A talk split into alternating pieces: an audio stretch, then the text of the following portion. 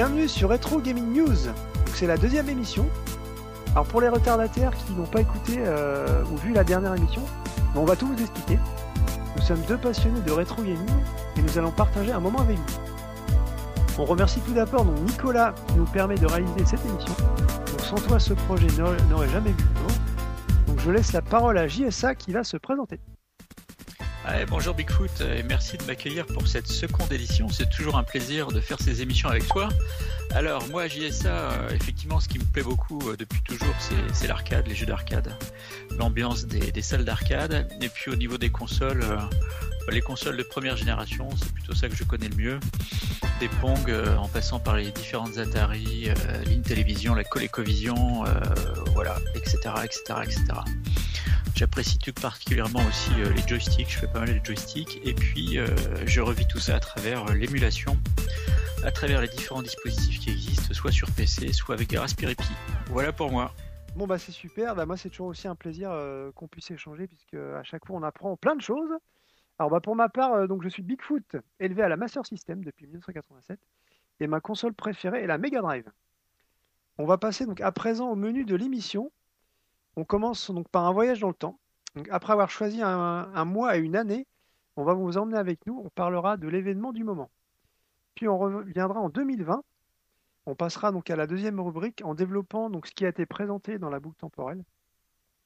Enfin, on parlera donc euh, des news du rétro gaming. Euh, vous saurez tout ce qui se passe sur la planète rétro. Donc on espère bah, que cela va vous plaire.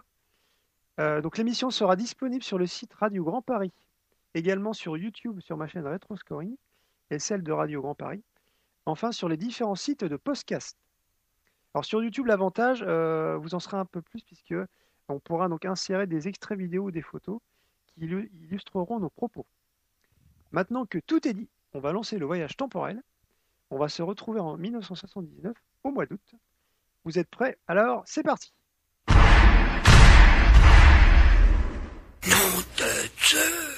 À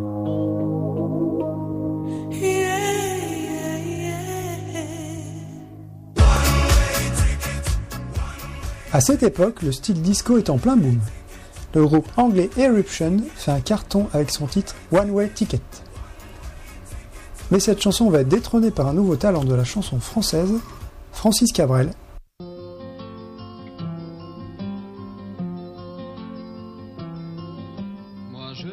Sa balade intitulée Je l'aime à mourir restera numéro 1 durant tout le mois.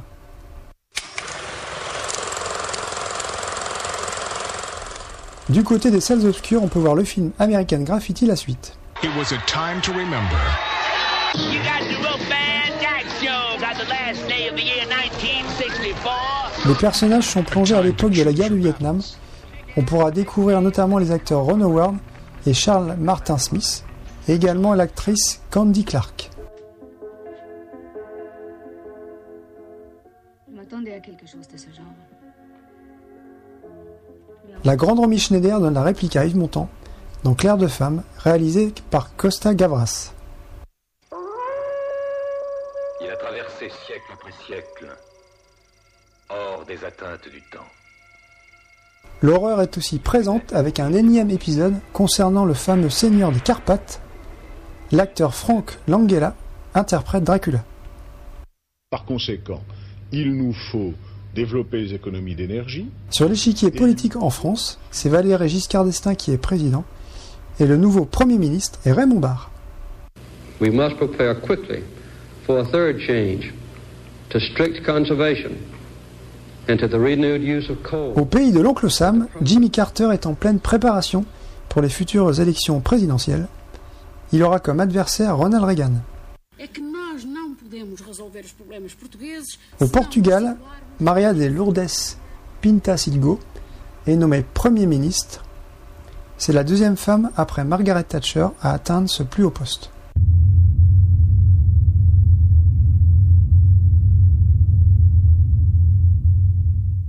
Les joueurs dans les salles d'arcade peuvent se rendre sur la Lune, notamment avec le jeu Lunar Lander.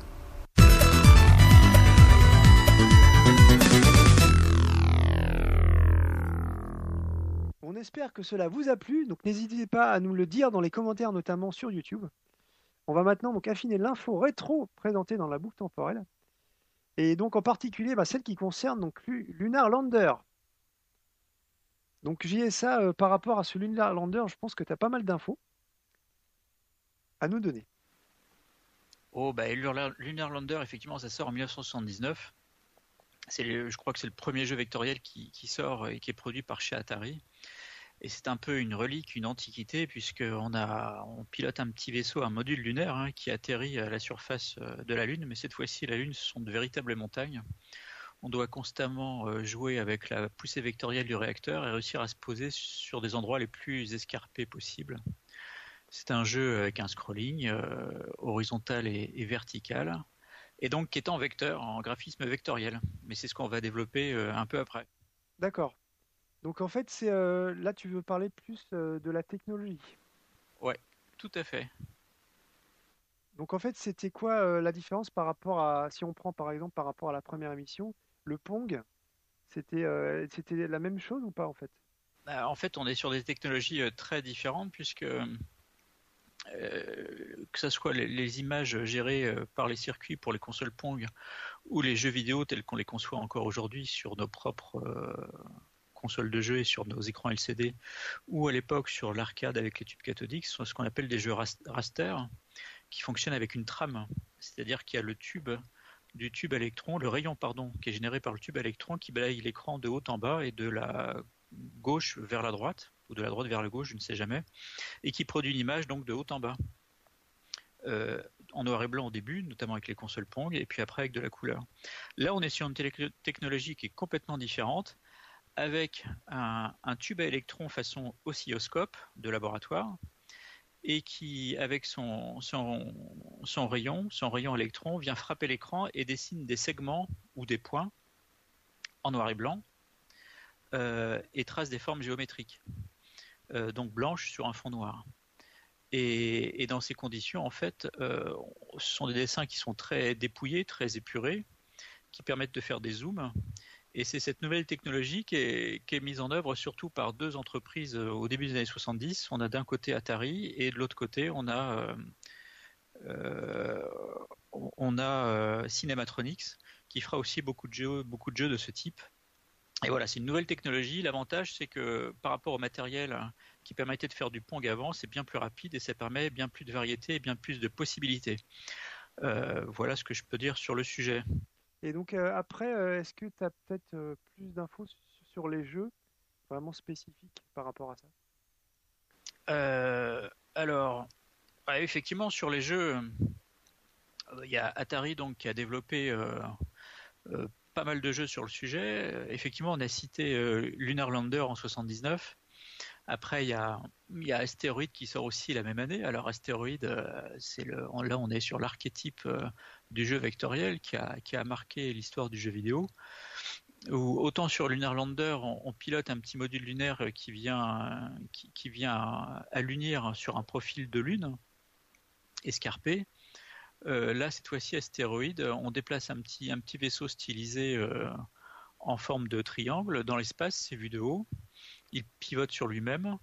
Euh, on met une petite poussée vectorielle euh, au, au niveau du moteur fusée pour le faire avancer. Donc il y a la notion d'inertie, puisque quand on s'arrête, quand on arrête d'appuyer sur le bouton, le vaisseau continue de bouger un peu tout seul. Et puis euh, autour de lui se déplacent des météorites. À chaque fois qu'on touche un météorite, il se sépare en deux. Il y a deux météorites, et, et donc ça en fait de plus en plus à l'écran. Si bien que si on ne nettoie pas son écran régulièrement en détruisant les météorites jusqu'au plus petit, on se retrouve très vite encerclé. Euh, donc c'est un jeu qui est très fun à jouer, qui est en même temps assez difficile, hein, puisqu'on en reparlera. Les contrôles sont basés sur des boutons. Ah oui, d'accord. Donc c'est vrai qu'on... Puis en plus, tu parles d'une inertie, c'est-à-dire qu'il faut euh, anticiper que quand en fait tu arrêtes le bouton, ça s'arrête pas d'un coup. Oui, oui, D'accord, oui. Donc, une euh, petite poussée de moteur fusée euh, et qu'on arrête, même si on, on arrête d'appuyer sur le bouton, si on relève le doigt, le, le vaisseau continue d'avancer encore un peu tout seul. Et donc en pivotant, après on fait des formes, des courbes, etc. euh, tout en essayant d'éviter euh, les astéroïdes. Euh, Il y a Battlezone qui sort aussi en 1980. Euh, alors c'est probablement le, premier first-person shooter de l'histoire du jeu vidéo. Moi j'ai essayé de vérifier, mais je n'ai pas trouvé d'autres avant puisqu'on en fait on pilote, on pilote un- une sorte de tank à la surface d'une planète. On voit depuis l'intérieur de son tank avec un radar en haut de l'écran qui indique où sont les ennemis. On doit partir à la recherche de ces, ennemis qui sont d'autres tanks et tirer au canon dessus. Donc on a une mire devant soi, devant le décor, et, euh, on avance dans le décor. Donc toujours avec, euh, on peut voir aussi une merveilleuse lune stylisée euh, au-dessus de l'horizon. Donc tout ça sur un fond noir avec des lignes blanches ouvertes. hein, c'est ça qui va se représenter. Ensuite, Atari sort son premier jeu vidéo en couleur basé sur la technologie des vecteurs, qui est Battlezone. Euh, pardon, Tempest. Euh, alors là, c'est assez, original. Euh, c'est un, faut s'imaginer à la, voyant un tube, un tube devant soi euh, avec de la perspective, donc on le voit en profondeur, on voit l'intérieur du tube, et on déplace un petit insecte sur le, bord, sur le contour du tube, donc sur la périphérie du tube. Et de l'intérieur du tube, remontant vers l'extérieur, arrivent d'autres petites bestioles, donc avec un effet zoom au fur et à mesure où elles se rapprochent de, nous et du joueur. Et il s'agit de tirer à l'intérieur du tube euh, le long des parois avec un, une sorte de, mitrailleuse qui, lance des, petits, des, balles vers, vers, vers, le bas du tube. Donc en fait c'est un jeu de, en même temps de précision, c'est un jeu qui, qui, devient assez haletant puisque les, bêtes qui montent de l'intérieur du tube vers l'extérieur remontent de plus en plus vite. Et, on perd lorsque lorsqu'une des bêtes arrive, arrive en haut du tube au niveau du joueur. Assez difficile, surtout quand on commence sur un tube, donc euh, c'est rond. Et après, ce sont différentes formes géométriques qui sont toutes en longueur, mais qui vont prendre la forme d'une croix, d'un carré, et des formes de plus en plus complexes, avec des faces de plus en plus nombreuses, et donc des ennemis de plus en plus nombreux qui remontent, euh, vers soi. Donc assez difficile à jouer. Et donc ça se pilote avec un spinner, donc un, une sorte de molette, un potentiomètre euh, ou l'équivalent qui, que l'on fait tourner entre ses doigts pour tourner autour de la périphérie du tube. Et par contre, là, pour ce jeu, euh, on a vraiment justement. Euh, alors, je sais pas, c'est vrai qu'avec Battlezone, j'ai regardé un petit peu justement les vidéos. Ouais. On n'a pas, je trouve qu'on a plus l'effet du volume sur Tempest que Battlezone, je trouve que c'est un peu moins rendu, mais bon. Euh, Battlezone, c'est un peu à plat, oui. Alors, une, une, des particularités de ces jeux aussi est de la technologie vectorielle, et c'est le gain par rapport à la technologie raster euh, qui existait déjà, c'est de gérer à la fois des jeux en 2D et, et des jeux en 3D. Donc, autant Lunar Lander, Astéroïde sont des jeux en, en 2D, euh, autant Battlezone et Tempest euh, sont des jeux en 3D. Alors effectivement, avec Tempest, avec euh, oui, avec Tempest, comme on voit un tube en, perspective en profondeur, cette notion de 3D, euh, euh, elle est un peu stylisée, mais au moins elle, elle, saute aux yeux, elle est assez visible. Dans Battlezone, il faut bien s'imaginer qu'on est, qu est, dans une sorte de simulateur de char, et on voit l'extérieur à travers une petite fenêtre. Et, la 3D, on la devine à travers les autres tanks que l'on voit en face de soi qui finissent par se rapprocher et grossir. Mais sinon, l'horizon reste fixe. On voit parfois des montagnes sur l'horizon qui, qui, ne se rapprochent jamais, mais qui bougent de droite à gauche en fonction des mouvements du char quand on tourne sur soi-même. La lune qui est au-dessus de l'horizon bouge un peu aussi, mais la, notion de perspective est assez limitée, de 3D est assez limitée, c'est vrai. Et donc, est-ce qu'il y a d'autres titres peut-être euh, adaptés de, de films ou? Oui, tout à fait. Donc en fait, euh, et c'est les focus qu'on va qu'on verra ensuite, c'est que donc il y a d'abord Gravitar euh, chronologiquement qui sort. Donc comme Tempest sont les, les, premiers jeux vectoriels qui sortent en couleur chez Atari. Donc là, Gravitar, c'est un peu la synthèse de Lunar Lander et de et d'Astéroïde dans la mesure où on déplace. Euh, c'est un jeu qui est vu du dessus dans un premier temps, avec un petit vaisseau en forme de triangle qui se balade entre des étoiles, avec un soleil qui l'attire constamment. Donc il faut lutter contre la gravitation et, le fait que le, vaisseau soit attiré par ce soleil. Il faut rejoindre des étoiles, pardon, des planètes qui sont dispersées sur l'écran de jeu. Une fois qu'on atteint l'une de ces, planètes, euh, l'écran change et on se retrouve sur un jeu en 2D mais vu de profil avec le vaisseau qui est attiré par la surface de la planète et qui tombe constamment, sauf à corriger la, vitesse de chute. Toujours pareil en donnant des petites poussées de réacteurs. Et là, le but du jeu, c'est d'aller euh, faire le plein de carburant en, allant euh, au sein de la planète euh, rechercher les réserves de carburant. Mais évidemment, il y a des bunkers rouges euh, qui sont dessinés et qui, tirent sur le vaisseau, ce qui complique les choses. Donc le profil de la planète, toujours en ligne, très épuré, les, profils sont en vert, les réserves de carburant sont en bleu de mémoire ou en rouge, je ne sais plus, et les bunkers sont en rouge. Donc c'est très simple, mais c'est très très efficace, et c'est terriblement dur mais on sera amené à en reparler après. D'accord. Et par contre, juste, ça a l'air vraiment d'être, euh, pour, pour- enfin, pour l'époque, je trouve que c'est bien parce que là, tu as expliqué qu'en fait, euh, c'est pas linéaire, c'est-à-dire qu'il y a des changements d'écran. Donc, c'est vrai que je pense que c'est peut-être ça qui a, euh, qui a, qui a fait le succès du jeu, c'est que le joueur, il s'est pas retrouvé devant un écran où c'était tout le temps pareil, il savait, il y avait des, des changements. Donc, c'est ça peut-être aussi qui a amené un peu euh, le succès. Ouais. Tout, à fait, tout à fait. Oui, il y a des effets de zoom, il y a des, changements d'écran, euh, etc. Effectivement, il y a de une variété. Et justement, cette variété, elle va être mise à profit euh, puissance 10 avec Star Wars, donc qui sort en 83. Euh, mais ça, je vais, reprendre les informations après.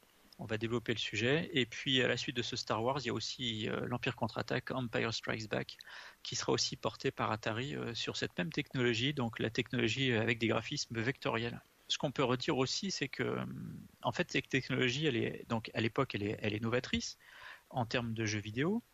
Déjà, le jeu vidéo lui-même, il est assez récent, voire extrêmement récent. Et finalement, quand on y réfléchit bien, cette technologie, elle existe déjà, puisque c'est la technologie de laboratoire. C'est le fonctionnement, le mode de fonctionnement des oscilloscopes. Euh, et ce qui permet de refaire un lien aussi avec euh, l'antériorité. En fait, on, on va pas refaire notre première émission sur les jeux vidéo et sur les consoles Pong, mais euh, on avait déjà pu, j'avais déjà pu euh, amorcer la discussion sur ce sujet. On, se retrouve vraiment sur des, sujets de, et des techniques de développement, sur du matériel, euh, sur des oscilloscopes. Alors, on peut parler du premier, quasiment du premier jeu vidéo qui s'appelait Tennis for Two, qui a été développé en 58 sur un oscilloscope, où là il y a des, scientifiques, qui, des ingénieurs qui l'ont fait un peu pour s'amuser. Leur université faisait des journées portes ouvertes tous les ans, ils se sont rendus compte que bon, c'était toujours un peu plan-plan, et pour essayer d'accueillir plus de personnes et pour essayer de revitaliser un peu l'animation, il, il a conçu ce, ce petit jeu avec un, sur un écran d'oscilloscope qui est tout bête, avec un, le filet de tennis qui est symbolisé par un trait vertical au milieu de l'écran, un trait horizontal dessous euh, bien plus long qui représente le terrain de tennis. Euh, contrairement à Pong, il n'y a, même pas de raquette. Et en fait, euh, ça consiste à, à, gérer le déplacement de la balle de la droite vers la gauche avec les effets de, de gravité et de, et de, rebond. Donc là, on est en 1958. Ah oui, donc c'était encore plus euh, la préhistoire, parce que déjà, Pong, on trouve que c'est un peu... Euh, mais là, c'était carrément... oui. D'accord. Donc, donc, là, il n'y a pas de notion de commercialisation, il n'y a pas de notion de, de jeu. Si, c'est un jeu, mais voilà, c'est plus une curiosité. Quand les, gens regardent ça à l'université, effectivement, ils, comprennent l'attrait. Mais, effectivement, le, système est, démonté tous les ans et il est remonté à chaque fois pour la journée porte ouverte. Donc c'est vraiment un, un, mini événement à chaque fois. Et c'est William Higginbotham qui qui a, mis ça en place dans son université. Donc c'est vraiment les prémices du jeu vidéo. Et finalement, il faut attendre 1977. Alors avant, il y a les années 60. J'en avais parlé la dernière fois dans la première émission où euh, avec un deck euh, PD1, euh, il y a le premier jeu Space War du nom qui est, fait. Et en fait, c'est pareil, ce sont des universitaires qui, sur du matériel qui commence déjà à être un peu moins onéreux, mais qui reste quand même encore assez cher, arrivent à développer ce genre de ce genre d'application entre guillemets ludique. Et, là déjà, à travers ce jeu Space War, c'est le nom qu'on lui a donné à l'époque, on, on, retrouve déjà ce qu'allait être Astéroïde, c'est-à-dire sous une forme différente, c'est-à-dire euh, deux petits vaisseaux, on joue euh, contre quelqu'un d'autre on déplace un petit, vaisseau sous forme de triangle, c'est vu du dessus, avec une étoile au milieu qui, attire les joueurs, et chaque joueur doit tirer sur l'autre sans se faire aspirer par l'étoile au milieu. Euh, et alors, euh, le jeu fonctionne bien, et après, il est repris par le, le constructeur de l'ordinateur, donc DEC, et il est distribué gratuitement dans le milieu universitaire, et notamment par DEC, pour montrer la puissance de sa machine quand euh, ils veulent la vendre à un client. Donc ça, c'est assez rigolo, puisque là, on est donc dans les années 60. Et finalement, le, premier jeu un peu évolué, sert de démonstration pour le fabricant de l'ordinateur. Et puis ce même jeu est réadapté en 1977, donc on est après Pong, sous forme de, de borne d'arcade. Ça s'appelle toujours Space War. Euh, et ça sort en borne d'arcade. Euh, mais alors cette fois-ci, c'est pas sous forme de, de dessin vectoriel, c'est sous forme de raster, c'est-à-dire la technologie euh, habituelle ou en, encore toute récente euh, qui vient de sortir. Donc, donc voilà, donc on, on, voit bien que finalement Astéroïde ne sort pas de nulle part. c'est l'architecture du jeu ou son concept ou plutôt son gameplay est, est déjà copié et est déjà adapté de, de jeux qui sont déjà mis au point dans les années 60 euh, dans les laboratoires des universités. Et c'est vrai que c'est toujours ça, de toute façon, on sait bien que sur, euh, sur plein d'origines, enfin de, de jeux, il faut toujours regarder un petit peu en arrière, on se dit, ah oui, en fait, ils n'ont pas copié, mais ils se sont inspirés, puis c'est comme ça, ça permet d'avancer euh, sur, les, sur les jeux. Et alors, il y, a- il y a un autre aspect qui est intéressant, hein, c'est de remarquer que tout ça avance, mais ça avance très très lentement, quoi. C'est-à-dire que Tennis for Two sur euh, Oscilloscope, ça date de 58. Euh, Space War hein, sur deck euh, PD1, c'est le début des années 60, c'est 62. Et, finalement, les premières bornes d'arcade qui reprennent ces technologies pour en faire des jeux grand public euh, dans les salles d'arcade, bah, c'est la fin des années 70, quoi. 77 pour cette version de Space War en arcade, et puis Lunar Lander en 79. Ouais, donc on est pratiquement sur 30, euh, enfin, sur ouais, un peu plus de 10 dizaines d'années, quoi. C'est vrai que Ouais. c'était pas. euh, Bon, après, on sait que ça, au niveau des jeux vidéo, ça a été euh, monté en puissance très rapide, mais c'est vrai que les, les, dès les débuts ont été, c'est normal, hein, ont été, euh, ont été, ont pris du temps en fait. Ouais, tout à fait, tout à fait. Donc euh, effectivement, voilà, voilà ce qu'on pouvait dire sur euh, en même temps le, le comment ça marche et puis euh, comment ça fonctionne à l'intérieur et puis et puis les premiers jeux qui sont sortis sur cette technologie. Et après, donc, euh, on pourrait peut-être voir, euh, parce que là, on, on a fait, euh, enfin, t'as cité une liste de différents jeux, mais Ouais. peut-être faire un focus sur, sur deux jeux comme Gravitar Star Wars. Ouais, tout à fait. Oui, oui, oui. Alors effectivement, alors, alors effectivement, on, on peut parler de ces deux jeux. Alors pour- pourquoi ces deux-là? Bah alors, euh, c'est un peu une sorte de petite Madeleine de Proust aussi, hein, parce que ce sont ceux que je connais particulièrement bien, puisque j'y ai joué en, en arcade. Et puis, euh, en creusant un peu le sujet, je me suis rendu compte aussi euh, qu'ils avaient été aussi euh, développés par le, même ingénieur. Alors, c'est jamais une personne seule, hein, mais c'est euh, c'est la même personne qui a travaillé au niveau de ses équipes, avec ses équipes sur euh, Gravitar d'abord, et puis après sur Star Wars ensuite. Et ce monsieur s'appelle Mike euh. Donc, on, va faire tout simple. On va commencer, on va commencer par Gravitar. Donc, Gravitar, c'est un jeu qui sort donc en 1982 en couleur. Donc, euh, en termes de technologie, en termes d'intérêt, euh, forcément, c'est plus attrayant. Alors, quand on dit en couleur, il ne faut pas s'imaginer euh, un jeu avec 64 couleurs, 32 couleurs, où c'est très basique. Gravitar, il y a du rouge, il y a du vert, il y a du bleu, et le fond de l'écran est noir. D'accord. peut-être du blanc aussi. Mais bon, c'est mieux que Pong où c'était noir et blanc. Voilà. Faut toujours, Absolument. faut toujours se remettre dans, dans l'époque et se dire que pour les joueurs, à l'époque, c'était ça. C'est pareil si maintenant on, on dit à quelqu'un de jouer à la Mega Drive, il y a certains jeux qui piquent. Mais voilà, à l'époque, en 1990, quand elle est sortie, c'était le top. Voilà. Donc, si on se remet dans l'époque, c'est sûr que quelques couleurs, bah, c'était mieux que du noir et blanc.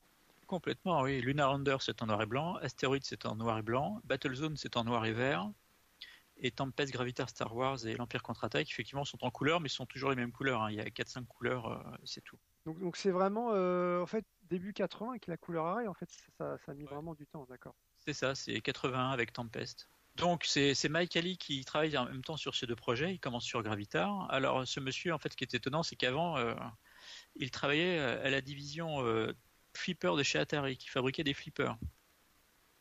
Et, la division ferme, et il se retrouve à faire des jeux vidéo un peu malgré lui. Et, notamment, on, le, bombarde sur ce projet de, jeu Gravitar, qui ne s'appelle pas Gravitar au début, mais qui va le devenir. Euh, alors bon, au-delà des difficultés techniques et puis de l'inspiration, euh, au départ, ils partent, ils savent pas trop quoi faire. Mais effectivement, donc c'est un jeu euh, qui est assez innovant puisqu'il mélange des vues du dessus, donc ce que je disais tout à l'heure, c'est-à-dire une scène d'ouverture de jeu où notre petit vaisseau, comme dans Astéroïde, même représentation, mais cette fois-ci avec quelques couleurs, est constamment attiré vers un soleil au milieu de l'écran. Donc il faut utiliser des petites poussées vectorielles de son moteur fusée pour euh, s'échapper de l'attraction du soleil et choisir, euh, on va dire, un, stage de jeu, choisir une planète en se rapprochant d'elle. Et quand on est euh, happé par la gravité, la gravitation de cette planète, effectivement, on change d'écran de jeu et on retombe sur une phase de jeu avec un gameplay différent, puisque là, on retombe sur un jeu qui est vu de profil. On arrive du haut de l'écran et on tombe tout doucement à la surface de la planète qui se situe en bas de l'écran. Euh, la planète est symbolisée euh, avec des lignes, des lignes cassées, des segments de droite qui sont verts, qui représentent euh, des pics, des, montagnes, des plateaux, parfois avec des souvent avec des souterrains d'ailleurs. Et donc effectivement, le but du jeu, c'est d'aller chercher les réserves de carburant avec une sorte de rayon tracteur qui permet d'aspirer le carburant, tout en évitant des bunkers qui sont savamment disposés pour empêcher le joueur d'atteindre ses objectifs et des bunkers qui, balancent, qui lancent des, des petits tirs rouges. Le, joueur lui-même, le, vaisseau du joueur, étant équipé d'un d'un petit appareil qui permet de tirer aussi devant lui. Mais comme tout est compliqué, on ne peut pas tirer à volonté, on peut tirer 4 ou 5 tirs à la fois, il faut attendre que les tirs euh, aient fini de traverser l'écran pour commencer à retirer. Donc tout ça est assez compliqué. Euh, il y a deux boutons pour faire virer, tourner son vaisseau sur la droite ou sur la gauche. Il y a un bouton de tir. Il y a un bouton pour euh, mettre une poussée euh, de moteur fusée. Et il y a un bouton pour, une fois qu'on arrive au-dessus d'un- d'une réserve de carburant, euh, aspirer ce carburant. Donc il y a cinq boutons à gérer. Ce sont les fameux boutons Atari euh, Vulcano qui ont un dôme en métal euh, conique orienté vers le haut avec un petit bouton pression euh, sur le dessus. Donc les commandes sont pas forcément aisées à prendre en main et on fait vite une bêtise. Surtout que le jeu, euh, le temps joue contre soi dans le jeu dans la mesure où une fois qu'on est sur euh, une planète, on est constamment ré- attiré vers le bas mais de façon euh, régulière. Et toutes les actions qu'on doit faire, tourner, tirer, etc., doivent en même temps se combiner constamment avec la gestion de l'attraction et de la gravité, sans quoi on finit en morceaux à la surface de la planète. Autre difficulté à prendre en compte, c'est la réserve de carburant, qui était déjà présente dans Lunar Lander. Et effectivement, plus on met de la poussée de moteur fusée, moins on a de carburant. D'où l'idée d'aller en rechercher à la surface des planètes. Une fois qu'on a fini de faire le stock de tout, de faire le plein de tous les stocks de carburant qui sont disséminés sur une planète, on remet une bonne poussée vectorielle vers le haut, on sort de l'écran et on revient à l'écran de jeu initial avec sa planète qui vient d'être clôturée, qui vient d'être terminée, terminée, qui n'est plus accessible, et on choisit une autre planète. En sachant que sur cet, ran- cet écran de jeu qui permet de choisir sa planète, en fait, l'autre difficulté, c'est qu'il y a constamment deux vaisseaux qui se déplacent. Alors quand ils sont loin de soi, ça pose pas de problème, mais quand ils se rapprochent, quand on se rapproche d'eux ou lorsque ce sont eux qui se rapprochent de, de soi-même, on rechange d'écran de jeu, il y a un zoom et on se retrouve avec un écran vide, mais avec deux vaisseaux euh, qui se mettent à votre poursuite et, et un combat qui s'organise soi-même contre ces deux vaisseaux. Une fois qu'on les a détruits, on revient sur l'écran de jeu principal. Et donc il y a euh, plusieurs planètes à visiter et il y a plusieurs soleils différents, ce qui fait qu'il y a, je crois qu'il y a une bonne quinzaine de planètes à visiter en tout, qui ont toutes leurs euh, leur charme et leurs difficultés. Les dernières, dans les écrans de jeu les plus avancés, ont même une gravité inversée. Oh, c'est chaud. Parce que déjà que le, jeu est compliqué, alors si en plus ils te foutent ça, d'accord. Et puis il y a des planètes aussi où la surface de la planète euh, est noire. C'est-à-dire qu'on ne voit pas la surface de la planète, on voit les réserves de carburant, on voit les bunkers qui viennent euh, contrarier le, joueur, donc on peut deviner un peu le profil de la planète. Mais il n'y a que quand on arrive vraiment proche de la surface de la planète que pendant une fraction de seconde, on voit, on voit la planète qui s'allume et après elle se réteint. Ah oui, en effet. Parce que... Mais par contre, je, je reviens sur ce que tu dis, c'est vraiment très complet parce que il y avait gestion de carburant, euh, tout ce qui était missile, donc il y avait vraiment, euh, enfin oui, au niveau du jeu, je trouve que pour l'époque, ils avaient vraiment euh, développé pas mal de choses. hein.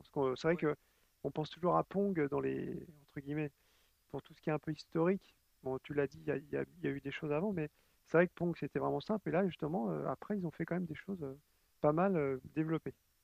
Alors, c'est vrai que cette complexité, enfin, je sais pas si on peut parler de complexité, mais c'est l'attrait aussi des jeux qui sont faits Atari sur ce segment, sur les, vecteurs, mais ils l'ont pas fait que sur les jeux à vecteurs. Ils l'ont fait par exemple sur, euh, sur Missile Command ou sur d'autres jeux. C'est la gestion des commandes. Euh, tous les jeux qu'on a cités, Lunar Lander, Asteroid Battlezone, Tempest, Gravitar, et puis après on va voir Star, Wars, ont, ont des contrôles de jeu qui sont spécifiques ou quasiment, quasiment uniques chacun, sauf à la marge.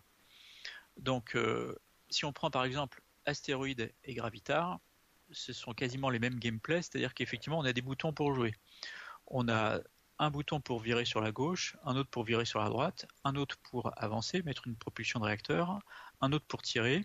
Ça, c'est sur, Gravi- euh, Astéroïde. Euh, et puis sur Gravitar, on en a un cinquième pour aspirer du carburant. Tout ça se joue avec des boutons. Hormis ces deux jeux-là, les autres jeux, euh, c'est tout l'intérêt, je pense que c'était tout le sel de ces, pour, pour, jouer, pour jouer à ces jeux, c'est qu'Atari développait des commandes spécifiques. Par exemple, si on prend Lunar Lander, il y avait carrément une énorme manette qui permettait de piloter le, le module lunaire qui descendait à la surface de la Lune. Euh, si on prend Tempest, euh, je l'ai dit tout à l'heure, c'est un spinner, donc c'est une, roue, comme un peu sur certaines consoles Pong, que l'on tourne et qui permet de tourner autour du, à la surface du tube. Et si on prend Star Wars, alors Star Wars et, et l'Empire contre-attaque, euh, c'est le, c'est le summum, puisque on a, mais j'en reparlerai après, je développerai l'idée, on a carrément euh, une manette, de, une commande de- d'avion euh, ou de vaisseau spatial, hein, mais, mais d'avion euh, entre les mains. Et je reviens sur la même idée que je développe sur Battlezone. Sur Battlezone, on a carrément une commande de, de char entre les mains, et plus précisément, c'est une commande de- d'artilleur, de, de char Bradley. Donc, en général, dans un tank, il y a, y a y a au moins dans l'équipage, il y a au moins deux personnes, un conducteur et un tireur, un artilleur. Donc, comme son nom l'indique, l'artilleur il est chargé de, gérer la tourelle, d'orienter le canon, de viser et de tirer.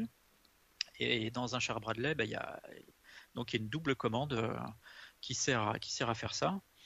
Et, donc effectivement, dans Battlezone, on avait, euh, on, on avait euh, deux, deux, comment dire, deux, deux manches, euh, deux manches dans les mains qui permettaient de, de faire avancer le, de faire avancer son char.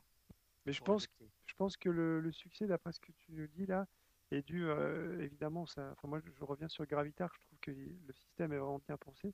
Et si en plus, parce que c'est ce qu'il faut voir ça aussi, hein, quand tu allais dans les salles d'arcade, c'était pour vivre une expérience euh, que tu n'avais pas. Bon, à l'époque, il n'y avait pas bien sûr de console à la maison, mais pour vivre une expérience spéciale. Donc là, c'est vrai que tu étais vraiment euh, plongé dans le dans l'atmosphère avec toutes ces commandes. Donc je pense qu'ils ont bien joué là-dessus aussi. C'est que dès que tu arrivé sur la bande, tu étais dedans, tu étais plongé dedans.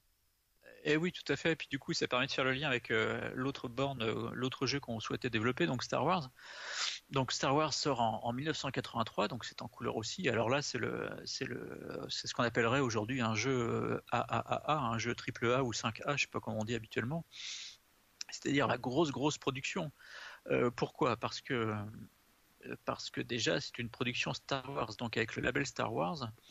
Euh, et donc, euh, quand Atari signe et a les droits pour développer ce jeu Star Wars en vecteur, en fait, ça veut dire que derrière, il y a toute l'équipe de Lucasfilm, de George Lucas, qui va vérifier tout ce que fait l'équipe de développement, qui est toujours dirigée par euh, Mike Ali, et qui va donner ou pas son accord à chaque fois que l'équipe développe une idée dans le jeu.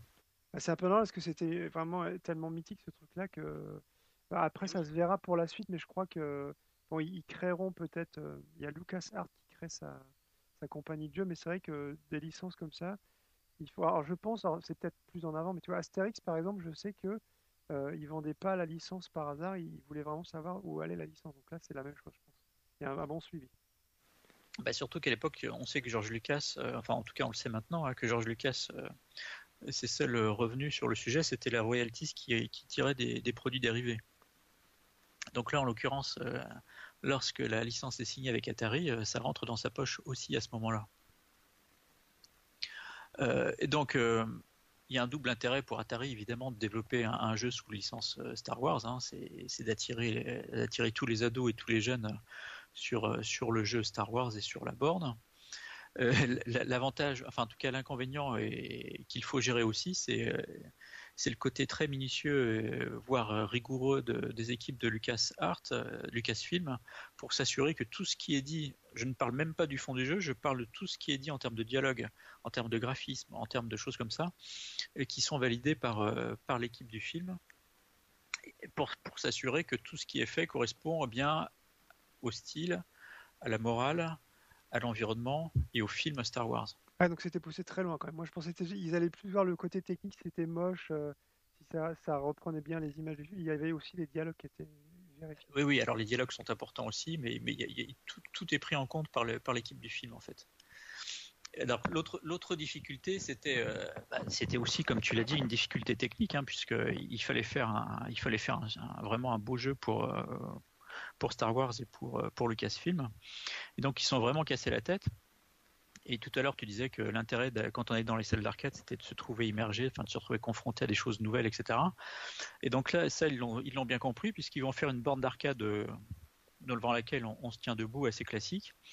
Et ils vont développer les mêmes jeux, mais sous forme de cabine, une sorte de simulateur dans lequel on rentre et dans lequel on s'assoit. Et donc, quand on est à l'intérieur, on est complètement immergé, puisqu'on est, on est un peu coupé du monde. on a l'écran vectoriel devant soi, on a cette double commande euh, qui, est quasiment une commande, une commande d'avion. Et puis, et puis, on est complètement immergé dans le jeu.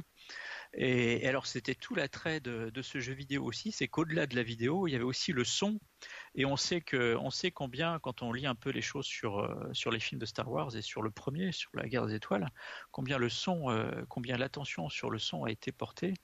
Et effectivement, on la retrouve aussi dans le jeu puisqu'on retrouve pour la première fois des voix, digitalisées, on entend R2D2 avec ses petits sons électroniques, on entend Obi-Wan Kenobi, euh, qui, porte la force euh, auprès de Luke, et, ça, c'est très très nouveau, et on, entend les sons du film, à la fois avec euh, les voix des acteurs, et à travers les sons des lasers, etc., etc., et des combats. Donc ça avait été vraiment fait un super travail. Oui, et donc c'est aussi un shoot 'em up, hein, puisqu'on est donc l'essentiel du jeu, c'est, on va en parler, c'est qu'on est aux commandes d'un, chasseur X-wing. Alors comme on dirait aujourd'hui, c'est un rail shooter, c'est-à-dire qu'on ne commande pas la course du chasseur X-wing, euh, elle est préprogrammée. En revanche, on, on, on donc on ne pilote pas l'engin, mais on commande euh, la mire et on tire sur les chasseurs T qui arrivent. Donc il y a différentes phases de jeu, c'est ce qui renforce aussi tout l'attrait du jeu.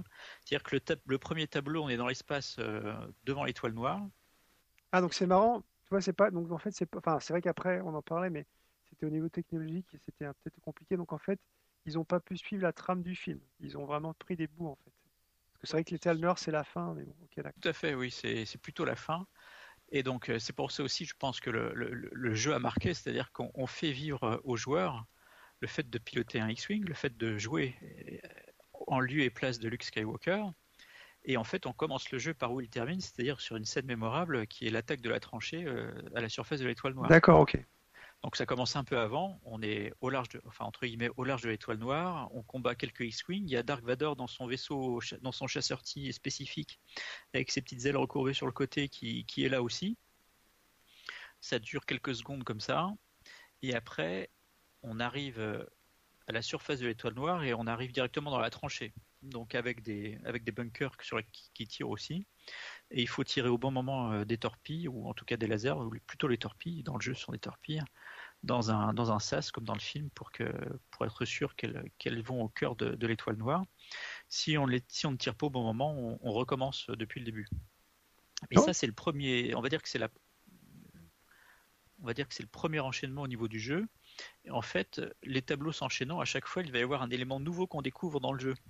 Une fois qu'on recommence cette scène-là pour la deuxième fois, euh, avant d'arriver dans la tranchée, on est à la surface de l'étoile noire avec des tours euh, qui sont disséminés à la, surface de l'étoile noire avec des, des, tirs qui partent des hauts du tour vers le joueur.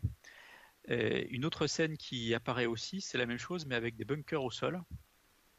Et donc à chaque fois, il y a un élément supplémentaire, ce qui rajoute euh, et ce qui pimente, puisque le joueur est surpris à chaque fois. Donc ça, ça dure pendant 3-4 niveaux. Et puis après, c'est la mé mécanique un peu huilée qui reprend et, tous les niveaux, on va dire, s'enchaînent de la même façon. Mais c'est cette surprise à chaque fois qui, augmente qui fait, qui fait aussi l'intérêt du jeu. Plus les musiques, qui sont assez exceptionnelles, euh, les effets sonores, cette commande euh, cette commande d'avion. Alors, il y a, à l'origine, hein, ils n'avaient pas prévu de mettre ce type de commande. Donc, ce que je disais tout à l'heure, c'est que c'est des commandes qui viennent du char Bradley quand on est artilleur. D'accord. Ils avaient commencé par mettre un joystick, comme dans un avion, enfin comme dans un avion de chasse, c'est-à-dire un manche à balai. Sauf qu'ils se sont rendus compte qu'en faisant les tests avec des, des, joueurs, enfin avec des personnes qui ne connaissaient pas le jeu, pendant le développement, que les personnes ne savaient jamais pour monter ou descendre s'il fallait qu'elles qu mettent la manche à balai vers le haut ou vers le bas. Ah oui, c'était le petit souci. D'accord. Voilà. Donc c'était pas assez intuitif. Pour aller à droite ou à gauche, ça allait, mais pour monter ou descendre, c'était pas si évident. Donc ils se sont grattés un peu la tête. Euh, première étape, ils se sont rendus compte que bah, effectivement cette commande de Char Bradley en tant qu'artilleur, euh, ça pouvait être pratique. Qu'ils ils en ont fait faire, ils ont copié l'idée. Et puis, euh, en fait, ils ont modifié quand même un peu la commande et parce qu'ils se sont rendus compte que le plus simple, ça serait en fait de piloter le X-Wing comme si on, conduisait, on pilotait un vélo avec un guidon. Ah oui, d'accord, je comprends. Et effectivement, ouais. quand on a les, chacune des mains sur la commande, effectivement, on tourne à droite et à gauche comme si on avait un guidon, quoi. Et, et là, pour le coup, ça devient vraiment intuitif et, et, les joueurs ne sont plus perdus. Donc, ils avaient pu trouver la solution euh, pour que ça soit euh, ouais, plus intuitif, comme tu l'as dit. Ouais, voilà, c'est tout simple et tout le monde comprend du premier coup le fonctionnement. Il n'y a, a, plus de soucis de ce côté-là. Euh, et donc, on a de chaque côté des télécommandes, à droite ou à gauche, on a des petits boutons qui permettent d'activer les, d'activer les lasers. Et donc, euh, là, comme tu as indiqué, euh, là, on, on, était en fait chez Atari avec ouais. Gravitaire et Star Wars. Et bon, c'est toujours pareil, vu que ben, ça marche, il y a eu entre guillemets pas des copies, mais bon, il y a des les concurrents qui se sont dit bon bah tiens, nous on va faire un petit peu dans, dans ce style-là quoi. Bah, en fait, alors c'est encore plus malin que ça, c'est que la licence elle a été vendue après à, à d'autres. D'accord. Donc la licence arcade, elle a été pour Atari, mais Lucasfilm a bien fait les choses. Et donc après, contrairement à ce qui se faisait beaucoup à l'époque au niveau de la micro-informatique, euh, les ZX Spectrum, euh, Commodore, euh, Amstrad et, et, compagnie, où il y avait beaucoup de clones de jeux, là en fait la licence elle a été réellement vendue, CD, et donc commercialement, euh, le support, enfin pardon, le, jeu vidéo a été développé sur énormément de supports, mais officiellement. Si bien que Star Wars est sorti sur Spectrum, il est sorti sur Amstrad, il est sorti sur Commodore 64, il est sorti sur Amiga, sur Atari ST, il est sorti sur la console Atari 2600, 5200, il est sorti sur la ColecoVision, dont on, tout le monde s'accorde à dire que c'est une des meilleures versions sauf si, elle, sauf si on la compare évidemment à, à, des, à des, supports comme, euh, comme ceux de l'Amiga ou de l'Atari ST qui, qui n'ont pas du tout les mêmes euh, capacités en termes ouais. de capacité. Voilà. Euh, mais effectivement, ce jeu-là a été un succès dans la mesure où en arcade il a bien fonctionné, euh, mais où il a été décliné, sur, dé, décliné quasiment sur tous les supports qui existaient à l'époque. Et donc pour revenir à ce que tu dis, parce que là on, donc c'était euh, Gravitaire et Star Wars, donc c'était des, enfin c'était depuis le début. On parle du vectoriel, mais euh, les concurrents est-ce qu'ils avaient des concurrents ou pas en fait? Alors effectivement, il y a eu des vrais concurrents. Il y en a eu surtout un, hein, c'est Cinematronics, qui a fait qui a fait pas mal de jeux de jeux vectoriels aussi. Effectivement, on n'aurait pas pu parler des jeux vectoriels d'Atari sans aborder aussi ce que faisaient les autres. Et Cinematronics, qui est moins connu mais qui est un, acteur majeur euh, du jeu vidéo de l'époque, a fait pas mal de titres aussi. Euh, on peut citer euh, Starhawk, on peut citer euh, Cosmic Champs, on peut citer euh, qu'est-ce qu'il y a d'autre? Armor Attack, Armor Attack qui est même sorti en jeu électronique à l'époque. Euh, Space Wars, ils ont refait le Space Wars de la bande d'arcade. Donc là, ça veut dire que c'était amélioré ou c'était quoi les différences par rapport à la, à la bande d'arcade du Space Wars? Il y avait vraiment une avancée? Non, non, c'était non, c'était les, c'était les, c'était les mêmes jeux. D'accord. Euh, oui, oui, oui. Mais euh, alors Tail Gunner, on est, on est aux commandes d'un d'un avion, on est dans la queue de, queue de l'avion, on est dans la position du tireur qui tire sur les, sur les autres avions qui sont poursuivants. D'accord. Euh, Starhawk, on est dans une sorte de tranchée avec un effet 3D euh, et, et, on pilote un, un, petit vaisseau à l'intérieur. Euh, donc tout ça tourne autour un peu du même sujet. Euh, si euh, Armor Attack est plutôt innovant, c'est un jeu vu du dessus qui, est, qui, représente des pâtés de maison et on pilote soit une Jeep, donc vue de haut, soit un petit hélicoptère. Et le but du jeu, c'est de détruire les autres chars qui arrivent ou, ou, les autres hélicoptères qui circulent sur l'écran. Donc en fait, Cinematronics, c'était c'était comme Atari, euh, ils étaient vraiment spécialisés dans l'arcade ou est-ce qu'ils sortaient des, des jeux après sur console ou enfin est-ce qu'ils avaient une console? Non, ils étaient vraiment que euh, éditeurs. Non, alors ils ont fait de l'arcade, ouais, ils ont fait de l'arcade, mais quand on va parler du Vectrex après, on verra que on verra qu'il y a un lien. D'accord. Mais non, ils ont fait des jeux d'arcade. D'accord. Mais ils, bon, ils, effectivement, euh, ils sont ils sont beaucoup moins connus qu'Atari, mais ils ont quand même fait des choses importantes. D'accord. Bah, c'est la même année que Star Wars, hein, en 83, ils sortent Dragon's Lair. Ah oui, d'accord. Bah oui, je, voilà. je vois tout de suite. Et en fait, c'est le premier jeu qui est sorti sur Laserdisc. Laserdisc D'accord. Une innovation supplémentaire. À l'époque, l'oscilloscope, enfin en tout cas le jeu vectoriel, c'était une innovation. Mais en 83, voilà, c'en est une autre. Et c'est par exemple c'est Cinematronics qui sort Dragon Slayer. D'accord. Alors justement, donc, par rapport à ça, euh, euh, donc, puisqu'il y a eu peut-être euh, des impacts sur la suite en fait. Oui, oui, oui, oui. Alors, ce qui est intéressant quand on voit la force de ces jeux vectoriels, qui, donc, je rappelle, donc l'intérêt, hein, c'était de pouvoir faire des choses en vecteur, en dessin, on va dire mathématique, qui n'était pas possible avec la technologie habituelle euh, raster de gestion d'écran avec la gestion de pixels, au sens où on l'entend aujourd'hui. Et donc, ces jeux-là que l'on évoque, euh, Astéroïde, Lunar Lander, euh, Gravitar, Star Wars, ont, vraiment marqué leur époque Et, on, les retrouve toujours dans la culture, la culture pop d'aujourd'hui, pardon, dans la culture du jeu vidéo. Euh, dans les années 90, quand on parlait de programmation, euh, je ne sais plus chez quel éditeur c'était, mais par exemple en C, euh, il y avait un bouquin qui était sorti sur la programmation en langage C, mais le support et l'exemple qui était décliné tout au long du bouquin pour apprendre à programmer en C, c'était de faire un astéroïde en langage C, par exemple. Oui, donc c'était les bases en fait. Et on en revenait à ça, ouais. Tout à fait, oui, ça, ça a tellement marqué que voilà, ça servait d'exemple. Après, il- on ne peut pas parler de, des jeux vectoriels sans, sans parler d'une console qui est quasiment mythique et qui est toujours recherchée aujourd'hui, c'est la console Vectrex.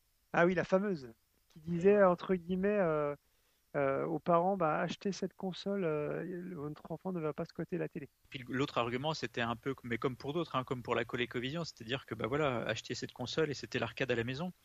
Donc Vectrex, hein, euh, comme son nom l'indique, jeu vectoriel, vecteur euh, Vectrex, et, tout, donc euh, même technologie, un écran, des petits traits, des petits traits blancs sur un fond noir.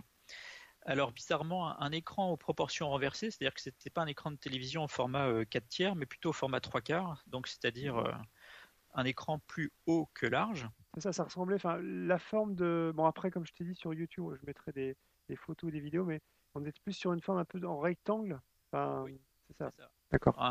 Ce qu'on dirait, euh, par exemple, pour une mise en page, un format portrait, avec, euh, bah, avec l'écran, un tube cathodique, et enfin un tube cathodique avec la technologie du, du vecteur, hein, du dessin vectoriel, et puis une partie basse euh, qui permet de ranger, le, de ranger la petite manette avec quatre boutons, euh, avec un cordon, cordon façon téléphone noir comme pour, sur la ColecoVision par exemple ou sur l'Intellivision, et puis euh, surtout un, mini joystick euh, en plastique chromé, un petit bâton euh, analogique avec des, avec des ressorts qui permettent de le, recentrer automatiquement quand on lâche. Donc avec un bon retour, de bonnes sensations dans les mains.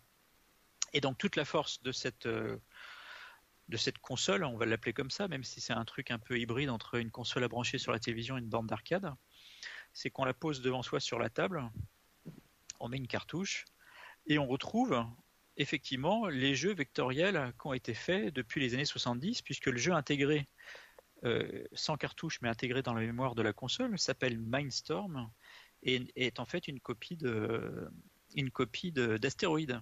Ah, c'est marrant ça.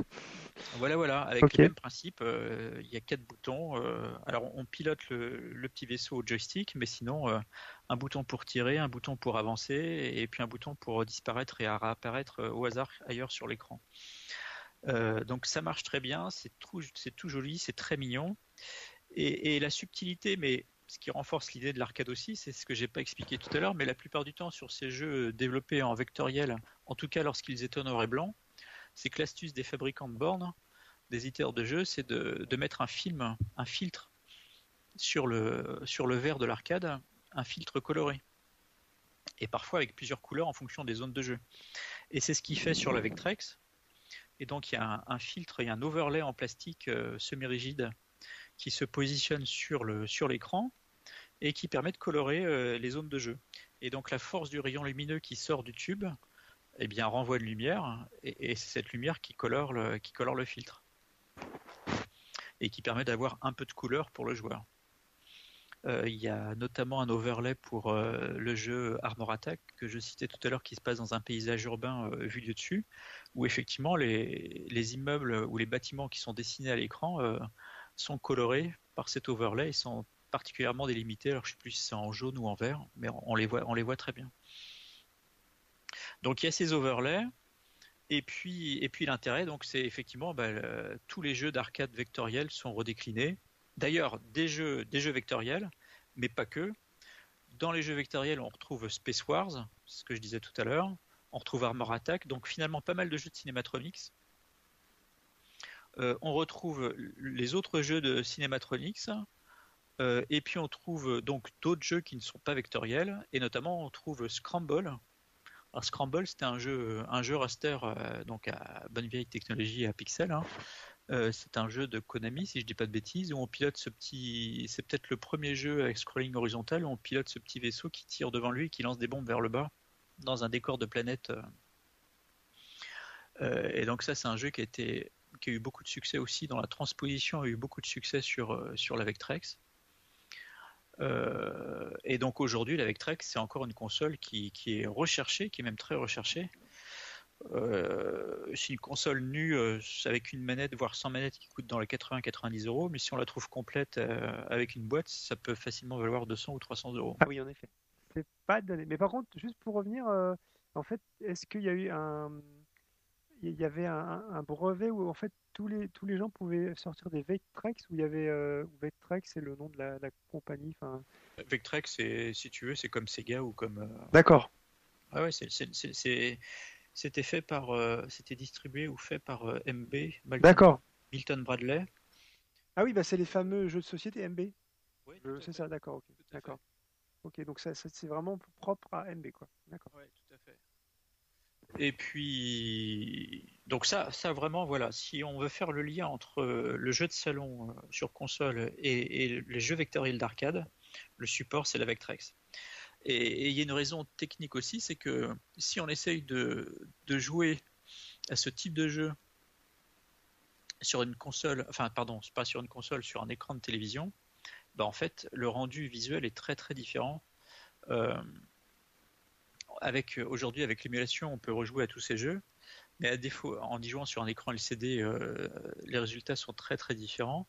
Idéalement, il faudrait pouvoir y rejouer sur un écran de télévision ou sur un CRT de un ancien écran de à tube cathodique de PC, à défaut de pouvoir y jouer vraiment sur un tube sur un tube à électrons, enfin façon oscilloscope, puisque tout le charme de ces jeux-là, euh, de mémoire, c'est ce qu'on appelle le glowing effect, c'est qu'effectivement le rayon du tube à électrons, lorsqu'il frappe l'écran de l'intérieur pour tracer son segment de droite blanc ou vert, il y a un effet de semi-transparence qui se crée à la surface du tube, qui est visible de l'extérieur, qui est renforcé par ces overlays en plastique semi-rigides qu'on peut mettre sur sa Vectrex ou qui étaient posés sur les films plastifiés qui étaient posés sur les vitres des bandes d'arcade.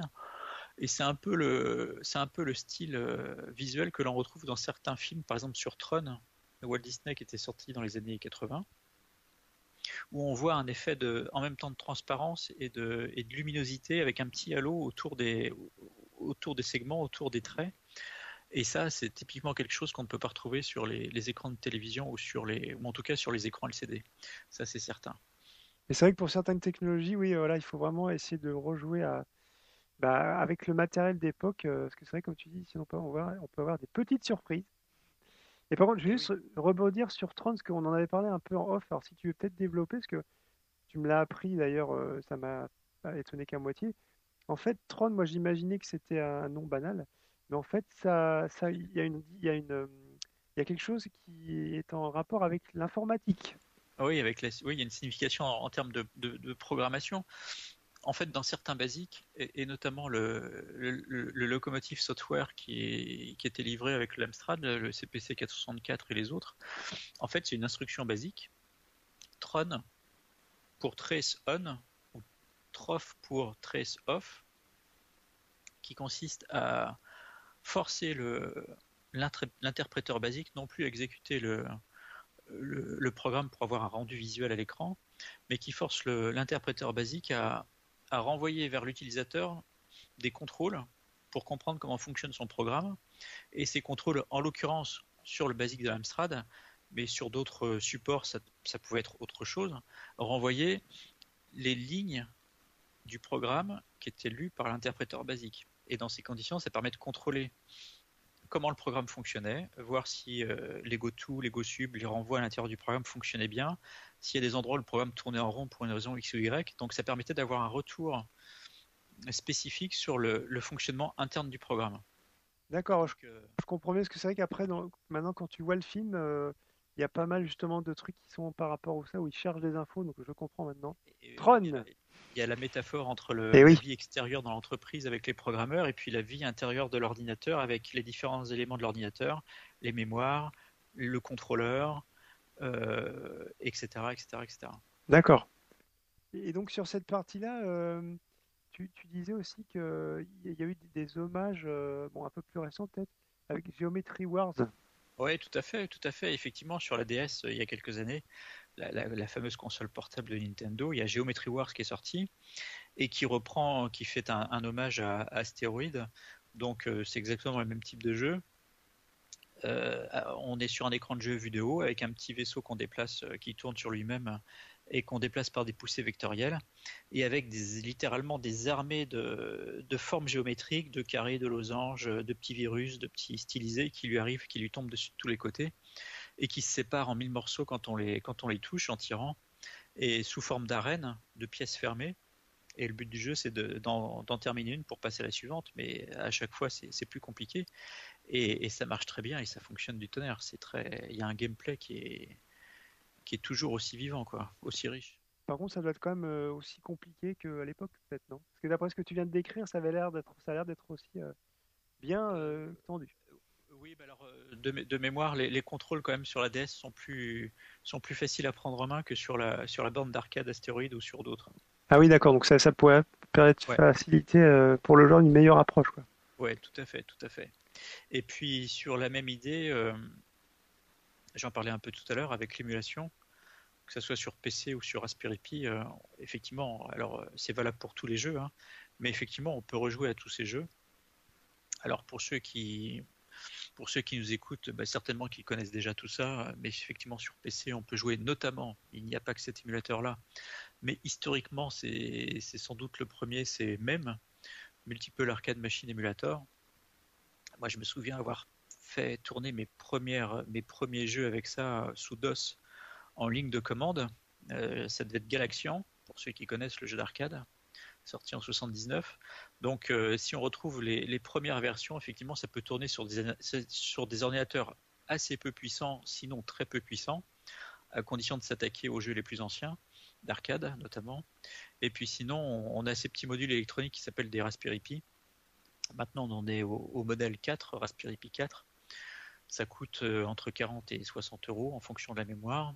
Et avec un peu d'astuce, en allant chercher sur Internet, effectivement, on peut refaire fonctionner euh, toute l'histoire du jeu vidéo, de l'arcade, de Pong, euh, jusqu'à la Mega Drive et même jusqu'à la PlayStation. Donc tous ceux pour, que, tous ceux pour qui le rétro gaming est cher, en général, connaissent déjà tout ça, mais ça méritait d'être redit. Bah c'est bien, et merci à toi pour, pour ces informations détaillée, euh, toujours euh, très intéressante. Donc, ah, c'est toujours un plaisir. On va passer à présent à la dernière rubrique, donc les news.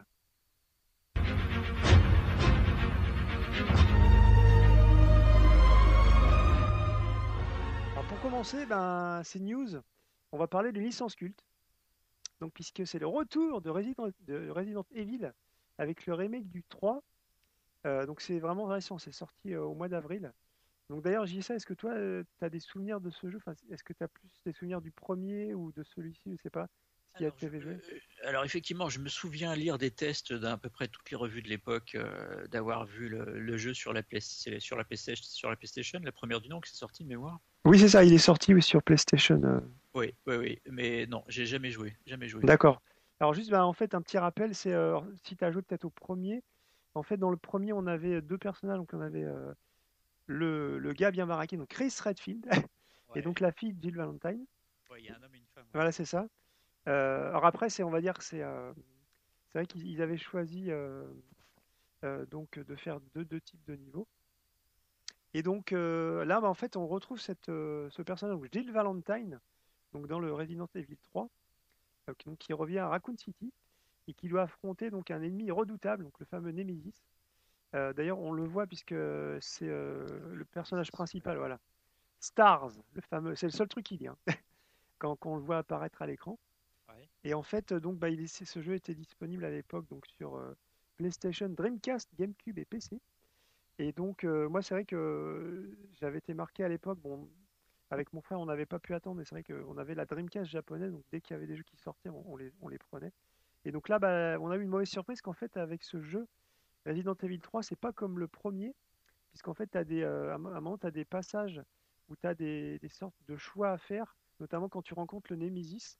Et donc bah, là, vu que c'était en japonais, bon, c'était un peu qui tout double, donc c'est mieux d'avoir cette version en version pâle, puisque si par exemple on te dit, voilà, allez combattre le Nemesis ou euh, allez vous enfuir, bon, vu qu'il est pratiquement invincible, il faut mieux plutôt choisir cette option. Donc voilà. Donc c'est vrai que c'est un peu des, une anecdote marrante, mais c'est vrai qu'à l'époque, c'était bon, ben. C'est bien, c'est en japonais. Donc. Ça me fait penser à Metal Gear Solid euh, sur la PlayStation avec tous ces passages euh, dialogués. Effectivement, si, as pas le, si tu l'as pas en français, c'est compliqué après. Oui, voilà, c'est ça, c'est toujours un peu ça. Même si on, veut être ravi d'avoir les nouveautés, euh, on était souvent à l'époque obligé de passer sur des versions japonaises, que souvent on devait attendre longtemps avant d'avoir les versions PAL. Mais c'est vrai que sur ce- cette version-là, il fallait à, mieux avoir la version PAL. Donc voilà, bah, n'hésitez pas, il est, en vente. euh, alors j'ai plus le prix en tête, mais bon, sur, la PS4 Xbox, il, est disponible. C'est le, remake de, de Resident Evil 3. Alors maintenant, on va changer de plateforme. Mais on est pareil, hein, euh, c'est pendant, ce mois de mai. Euh, donc là, on va, en fait, on va revenir un petit peu aux origines, puisqu'on a le fameux Pong Quest. Alors c'est vrai que dans, dans Pong Quest, on a, on a un Pong évidemment, mais en fait, c'est pas, euh, ils ont en fait fait une sorte d'adaptation, c'est assez marrant. Donc en fait, c'est un RPG d'exploration de donjons. Alors le- pour vous, pour que vous ayez une idée, c'est si- ceux qui ont joué à Zelda euh, donc sur Super Nintendo. En fait, c'est une vue d'au-dessus. Et donc en fait, on est dans, dans des donjons. Et donc euh, quand on rencontre euh, des personnages, bah, donc il y a une sorte de combat et donc il y a une sorte de petit écran qui s'anime. Et on se retrouve bah, comme à l'époque avec euh, les- nos deux barres de chaque côté. Et donc bah, c'est celui qui euh, remporte le combat qui, euh, qui, qui- qui se fait toucher en fait par la petite bille qui euh, remporte le combat et donc qui peut continuer à avancer. Donc voilà. Et euh, ce qu'on peut faire aussi, c'est bah, comme je l'ai dit au début, c'est un RPG, donc on peut on peut personnaliser donc le personnage. Donc euh, c'est une raquette en fait, hein, le personnage, mais bon. Donc on peut lui donner une couleur, des habits euh, ou des chapeaux aussi. Enfin, c'est vraiment assez fun. Donc bah ça sort courant euh, de ce mois de mai donc sur Switch. Donc n'hésitez pas à un Pong Quest. En plus, il est pas cher, il est à 14,99. On va dire 15 euros parce que c'est vrai que c'est toujours le prix psychologique, mais bon, voilà pour 15 euros, allez-y. euh, normalement, vous, faites- vous pouvez vous faire plaisir. Donc là, on va parler euh, d'une licence culte. Enfin, pour, pour moi, c'est c'est culte parce que bon, on en a parlé, mais malheureusement, je n'ai pas pu jouer parce que je n'ai pas encore les dernières euh, technologies. Mais je vais te laisser en parler, j'y ai ça. Donc c'est Street of Rage 4 qui revient. Oui, alors quelques mots, quelques mots sur ce jeu hein, qui sort, qui est sorti sur la PS4, au moins sur la PS4 et puis sur sur la Xbox. Grâce à grâce à un ami, j'ai pu y rejouer en, streaming. Et ben ma foi, le, charme reprend. hein. Euh, On retrouve toutes les clés, euh, le gameplay du jeu euh, ou des jeux originels, puisqu'il y en a quand même eu plusieurs. On retrouve aussi fortement l'ambiance musicale, puisque on, la retrouve sur ce jeu, on s'en inspire énormément. Et on retrouve les mécaniques, ça fonctionne bien. Il y a ce petit côté répétitif, euh, mais gentil quand même, euh, où finalement on se rend compte qu'à force de toujours taper de la même façon, euh, bah, ça ne suffit pas. Il faut aller vraiment chercher les, pas les combinaisons, mais les différents coups un peu, spéciaux pour s'en sortir. On retrouve tout le charme de, des premières éditions. Je l'ai dit avec de la musique. En revanche, c'est assez dur. Euh, J'y ai joué à 2, à 3, je crois qu'on peut y jouer à 4 en même temps. Ah, c'est super ça. En 4, ah oui, Ouais, ça c'est vraiment. ouais, c'est sympa. Ouais. Ouais, on peut y jouer à, à 4 en même temps. Et l'intérêt, c'est que le, la difficulté du jeu euh, évolue en fonction du nombre de joueurs. D'accord, donc par exemple, alors tu dis que c'est dur, c'est-à-dire que. Alors oui. Mais en fait, euh, que tu sois 1 ou 4, en fait, la difficulté évoluant, quand tu es à 4, en fait, c'est super dur. D'accord. Avec des boss, avec des boss qui sont, qui sont assez redoutables. Donc on a toujours ces scènes de jeu qui se déroulent pendant plusieurs minutes. Et puis après, on a un boss de fin.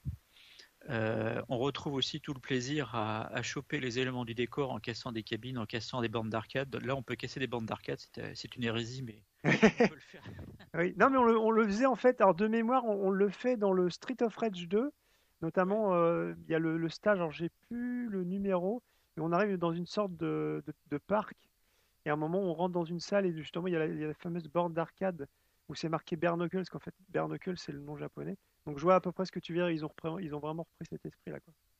Alors, c'est étonnant parce que parfois il y a un petit côté euh, cartoon. Je ne sais pas si c'est le terme parce que quand on dit cartoon, on peut se représenter un style visuel particulier, mais il y a un peu cette idée-là, c'est-à-dire qu'il y a la plupart du temps, euh, les, les décors dans lesquels on évolue, euh, on- voit bien qu'ils sont, qu'ils sont le résultat de, de dessins, de dessins graphiques sur des palettes, etc. Mais c'est sciemment. Euh, et puis, qu'est-ce qu'on peut dire de plus aussi? Euh, Il y a des bonus dans le jeu. Et parfois, quand on joue bien ou quand on découvre un truc secret, je ne sais plus comment ça fonctionne, euh, une sorte d'easter egg, en fait, on retrouve, c'est-à-dire que le jeu nous donne le personnage, un des personnages qui existait dans Street, of Rage ou St- Street of Rage 2. Donc, euh, c'est un, j'ai trouvé que c'était plutôt un bon jeu. Euh, on retrouve tout à fait l'esprit euh, du jeu ou des jeux d'origine. Et puis de mémoire, c'est un jeu qui est pas très cher et il est vendu 25 euros, je crois, sur la PS4. D'accord. Et donc ju- justement, tu parlais de la difficulté. Est-ce que tu as, comme dans les précédents, donc le Street of Rage euh, 1, 2 et 3, tu as, Ouais. un, un menu où tu peux choisir ta difficulté? Euh, oui, oui, tout ça, D'accord. oui, je crois, je crois que tout ça se paramètre. Alors, j'ai pas forcément vu ce genre de choses parce que comme j'avais pas moi-même le jeu, c'est plutôt mon ami qui a géré tout ça. D'accord Mais oui, je pense qu'il y a tout ça, oui, oui, oui, oui. Alors ensemble, à 2 et à 3 et puis à- ensuite à 2, on est allé jusqu'au sixième ou au septième niveau et on n'avait toujours pas fini, donc il y a, il y a quelques niveaux. hein. D'accord. Alors, je sais pas s'ils ont vraiment repris comme les autres, mais euh, de mémoire, euh, on était sur 8, le premier, ouais, il y a 8, le deuxième aussi. Donc, peut-être qu'ils ont gardé, ils ont gardé ça. Mais par contre, oui, ce qui est, ce qui est sympa, c'est ce que tu dis, c'est si en plus on peut débloquer des, des personnages qui rappellent euh, les Ouais, premières versions, ça, ça, ça, c'est cool. Et t'en parlais un petit peu. euh, excuse-moi, vas-y, je t'ai coupé. Euh, bah, sinon, au niveau des ennemis, euh, on retrouve hein, les ennemis, euh, enfin, quand je dis les ennemis ou les adversaires, on retrouve les adversaires qu'on a connus euh, dans les anciens jeux vidéo. D'accord. Et On donc, les, on les- on les reconnaît. et par contre, euh, oui, alors je voulais parler plus, puisque c'est vrai que moi, je sais que c'est ce qui m'a marqué à l'époque, la musique. Alors, ce qui est assez, déjà, on peut dire Cocorico, puisque il faut, faut le dire, c'est peut-être pour les gens qui ne le savent pas. Le jeu est quand même fait en- par des Français, donc c'est quand même la classe. Hein. Ouais, tu m'as appris ça. ouais. Voilà, euh, le jeu est fait par des Français, donc euh, en majorité évidemment. Euh, alors la musique, pareil, donc on a Olivier De Rivière, c'est le compositeur principal, mais cerise sur les gâteaux, il a, il a, il a, il a réussi à, à faire donc à présenter le projet donc au compositeur original. Donc on le rappelle hein, quand même, Yuzo Koshiro, parce que c'est vrai que quand vous jouez à Street of Rage, première chose que vous voyez à l'écran, c'est Sega Yuzo Koshiro. Donc tout de suite, il avait mis sa, sa patte. Donc il est revenu sur le projet. Et cerise sur le gâteau, on a également donc euh, une compositrice donc, qui s'appelle Yoko Shimomura. Alors ça va peut-être rien vous dire comme ça, mais si je vous dis Street Fighter 2, Final Fight, voilà. Ah bah oui. Elle, elle avait bossé sur, euh, sur, sur, le, sur la musique de ces, euh, de ces jeux. Alors notamment, de mémoire, je pense que sur Street Fighter 2, euh, pour ceux qui y ont joué, et peut-être qui avaient joué un petit peu JSA, Ah oui, c'est le fameux thème. Alors quand tu rencontres Guile, c'est en fait, tu sais, le... Je crois que c'est le GI, hein, le terme qu'il a, enfin le, oui, le grade, voilà. GI américain. Voilà, c'est ça, qui a la coupe en brosse et derrière il y a un avion. J'ai plus le, le nom de l'avion. Il y a un F16. Voilà, c'est ça. Et donc bah voilà, donc tout de suite, voilà, c'est Yoko Shimomura qui a fait ce thème-là. Et donc on la retrouve sur euh, sur la bande originale donc euh, de, ce, de ce Street of Rage 4. Donc il y a vraiment que du bon. Euh, en passant par les graphismes, comme tu disais, on retrouve les éléments de décor de, de l'époque aussi. Euh, donc voilà, donc c'est les studios français, donc euh, Lizard Cube et Do- Dotemu qui ont, réalisé le jeu.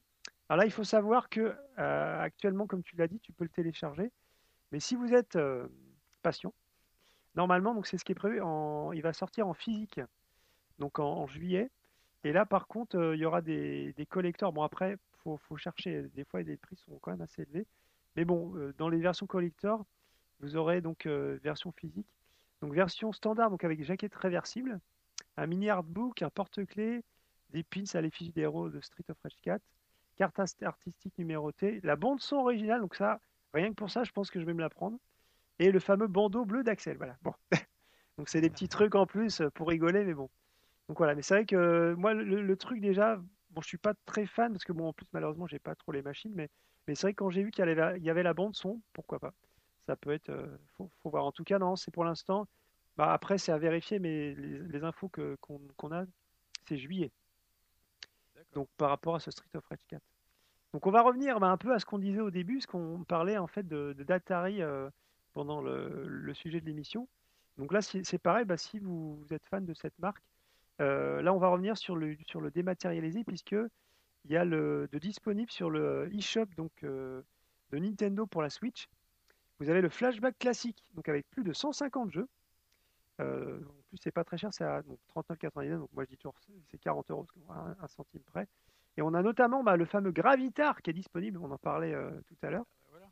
On a donc aussi Missile Command, euh, Off the Wall, Baseball, euh, Secret Quest, euh, Space War également. Et Super Breakout, donc ça c'est des choses qu'on a. Voilà, le fameux casse-brique, bah, on en avait parlé aussi, hein, euh, la première émission. Donc on, on renvoie d'ailleurs les auditeurs euh, sur cette première émission. Il y avait pas mal de choses aussi que tu avais développées. Euh, et donc voilà, donc je vous cite pas parce qu'il y en a 150 et voilà, mais il y a quand même, il y a quand même du lourd. Donc là, bon, on était sur du dématérialisé, mais si tu veux, euh, JSA, on va pouvoir revenir sur le physique puisque euh, On peut parler aussi donc de la fameuse Blaze d'Atari. Alors juste avant que tu, tu développes, ce qui est marrant, Blaze c'est euh, le nom du personnage de Street of Rage. Voilà. C'est voilà. Donc je te laisse la parole là-dessus. Bah, Il y a un fabricant qui s'appelle Blaze qui fait qui fait des accessoires de jeux vidéo, qui fait des mini consoles, etc. D'accord. Qui, qui a ressorti il y a, il y a quelques temps, c'est pas très vieux, des, des mini bornes d'arcade. Donc euh, ça fait euh, ça fait peut-être euh, 15 cm de haut, Euh, ça fait peut-être une dizaine de centimètres de large. Et donc il y en a deux- qui sont de deux types et qui reprennent et qui sont estampillés Atari euh, toutes les deux. Donc il y en a une qui est déclinée et qui reprend euh, le style des jeux Pong pour cette, euh, cette catégorie-là de, de jeux. Et donc elle a une robe, euh, une robe jaune euh, avec des sides et des côtés donc qui sont plutôt façon, façon bois, imitation bois. Et, on retrouve un écran noir, noir et blanc, avec deux, deux spinners, parce qu'on peut y jouer à deux en même temps, comme sur une console Pong, comme pour le jeu Pong. Donc il y a deux petits boutons rotatifs. Donc là, on est épaule contre épaule, hein, parce que compte tenu de la taille de l'engin, là forcément, on est quasiment euh, sur les genoux de l'autre pour jouer. D'accord. Et, et donc, effectivement, on peut jouer à, on peut jouer à Pong. Il y a, il y a 12, euh, 12 jeux. Alors, on retrouve Super Breakout, donc le, le casse-brique. hein, euh, on connaît tous, ou certains d'entre vous connaissent Arkanoid, mais en fait, euh, c'est Atari qui a posé ça sur la table avec Breakout et après Super Breakout. Euh, il y a Breakout, Super Breakout, notamment, et il y a euh, voilà, il y a différents, les différents jeux qui se jouaient euh, avec ce type de contrôle à l'époque, c'est-à-dire les petites molettes rotatives. Canyon Bomber, Demons to Diamond, Night Driver, donc ça c'est un jeu de voiture euh, dans le noir, dans la nuit. Pong Video Olympics, Steeplechase, ça c'est un jeu de, chevaux, Street, Street Racer et Warlords. Warlords, effectivement, on, défend des châteaux en faisant rebondir un- une raquette et en envoyant une balle contre les parois, les parois du château. Voilà, voilà. Donc, euh, en fait, c'est plutôt un objet assez mignon qui rappelle bien le- les ambiances des années 70. Et puis, il y a une autre, euh, une autre console chez, enfin, une autre mini-borne chez Blaze. Donc, pareil, estampillé Atari, qui cette fois-ci se présente de la même façon. hein, c'est le même modèle, mais qui est, qui est une robe différente, qui est un peu plus moderne. Mais on retrouve sur les sides les, les artworks de différents jeux de l'époque. Et là, cette fois-ci, on retrouve une croix directionnelle avec un petit, un, mini joystick qui est, qui est vissé dessus avec quatre boutons de jeu. Et là, on retrouve notamment Gravitar, qu'on citait tout à l'heure et qu'on a présenté tout à l'heure. On retrouve Centipede, euh, Adventure, un jeu phare de chez Atari qu'on retrouve notamment dans Ready Player One, le dernier film de Spielberg qui parle de tout ça. Et donc, je l'ai dit, Gravitar. Donc voilà, ça coûte euh, peut-être une trentaine d'euros. Mais visuellement, c'est assez iconique. La- le premier modèle qui reprend la thématique de Pong est, vraiment iconique au sens où quand on le regarde, on, imagine et on retrouve vraiment le, type de borne qui existait à l'époque. Pour la deuxième borne, euh, la deuxième mini-borne, c'est moins vrai. Mais bon, les deux, les deux peuvent être intéressantes pour jouer. Oui, donc c'est bien, ils ont vraiment repris l'esprit, ça c'est toujours pareil quand moi je repense toujours à ce qui avait été fait par euh, les AT Games, alors je sais pas si ça dit quelque chose. Ah oui, si, si, oui. C'est en fait euh, ceux qui ont entre guillemets euh, massacré la licence de la Mega Drive. Euh, voilà, avec des avec des, enfin, des, des choses complètement horribles, des, des fiches audio-vidéo, enfin voilà. Donc c'est vrai que parce qu'il y a eu la, la fameuse vague il y a quelques années, enfin c'était quand même c'est quand même assez récent, mais des, des mini consoles. Et c'est vrai que tout le monde attendait vraiment la mini Mega Drive officielle de Sega. Et c'est vrai que quand on joue à l'officielle de Sega, à l'AT Games, c'est le jour et la nuit. Donc c'est vrai que voilà, souvent on a peur comme ça quand il y a en fait entre guillemets du réchauffé, on nous ressort des, jeux à l'ancienne que bah, justement ils ne reprennent pas l'esprit. Mais ce que tu as dit, voilà, en, général, euh, globalement, c'est c'est assez bien fait. Tout à fait. Euh, et puis, euh, et puis en guise de conclusion, en tout cas pour poursuivre, on pouvait aussi faire référence. Alors j'ai trouvé ça, euh, je connaissais pas il y a peu de temps encore. Euh, depuis une quinzaine de jours, j'ai fait des recherches sur les, les consoles portables, et notamment les consoles portables sur lesquelles on peut, alors pas les consoles dédiées euh, d'une marque, d'un éditeur de jeux ou d'un fabricant de consoles, ni même dans le cadre du rétro gaming, mais du, des, des- consoles dédiées en général chinoises, dédiées au rétro gaming au sens où on peut faire tourner des émulateurs dessus. Et qui sont suffisamment puissantes pour faire tourner en tout cas certains, certains types de jeux. Et donc euh, j'ai porté mon dévolu, hein, je l'ai acheté, euh, je l'ai pas encore reçu, on sera peut-être amené à en reparler lorsque je l'aurai reçu. Mais j'ai étudié le sujet, donc euh, je me suis penché très sérieusement sur la RG350M, en sachant que c'est le modèle le plus récent, mais depuis deux ou trois ans était sorti déjà la RG350, donc c'est une toute petite console qui tient dans les mains avec un écran de 3,5 pouces et, l'intérêt euh, de celle-ci en particulier, c'est d'avoir euh, deux sticks analogiques pour jouer aux jeux PlayStation, un à droite et un à gauche. elle est assez puissante avec, euh, je crois que c'est 2 gigaoctets de mémoire. Et puis après, on met des, ou c'est 4 plutôt. Et on peut mettre aussi des cartes micro SD pour charger les, pour charger les jeux. Et donc effectivement, dessus, on retrouve tous les émulateurs qui existent et vraisemblablement elle est assez puissante pour les faire tourner jusqu'aux jeux de PlayStation première génération. Ah oui, donc c'est quand même assez énorme. Mais je, je confirme ce que tu dis, oui, c'est bien 4 Go. 4 Go, c'est ça. Ah oui, et donc elle est toute mignonne. Euh, il y a une version plastique qui est un peu moins onéreuse qui coûte dans les 80 euros. Et il y a une version euh, avec un corps en aluminium qui coûte dans les 120-130 euros. Alors après, ça dépend où on la cherche, ça dépend si on veut une garantie ou pas je l'ai prise avec garantie donc sur un site euh, dédié. Ah oui, donc euh, on peut avoir des garanties, ça c'est bien. Voilà, sans passer par le, site chinois que, tout le monde connaît.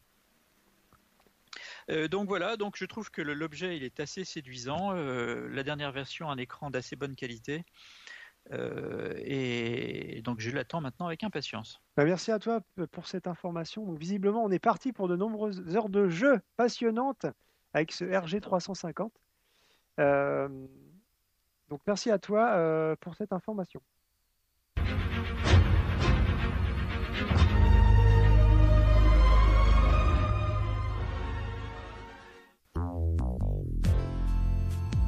On arrive donc bientôt à la fin de l'émission. On espère que cela vous a plu. Donc on cherche euh, toujours euh, notre troisième acolyte. Donc si vous habitez à Paris ou en Ile-de-France, bah, vous pouvez nous écrire à l'adresse retroscoring.com euh, pour nous proposer donc, votre participation. Euh, donc on se donne rendez-vous le mois prochain, donc portez-vous bien et faites attention à vous. Bye bye.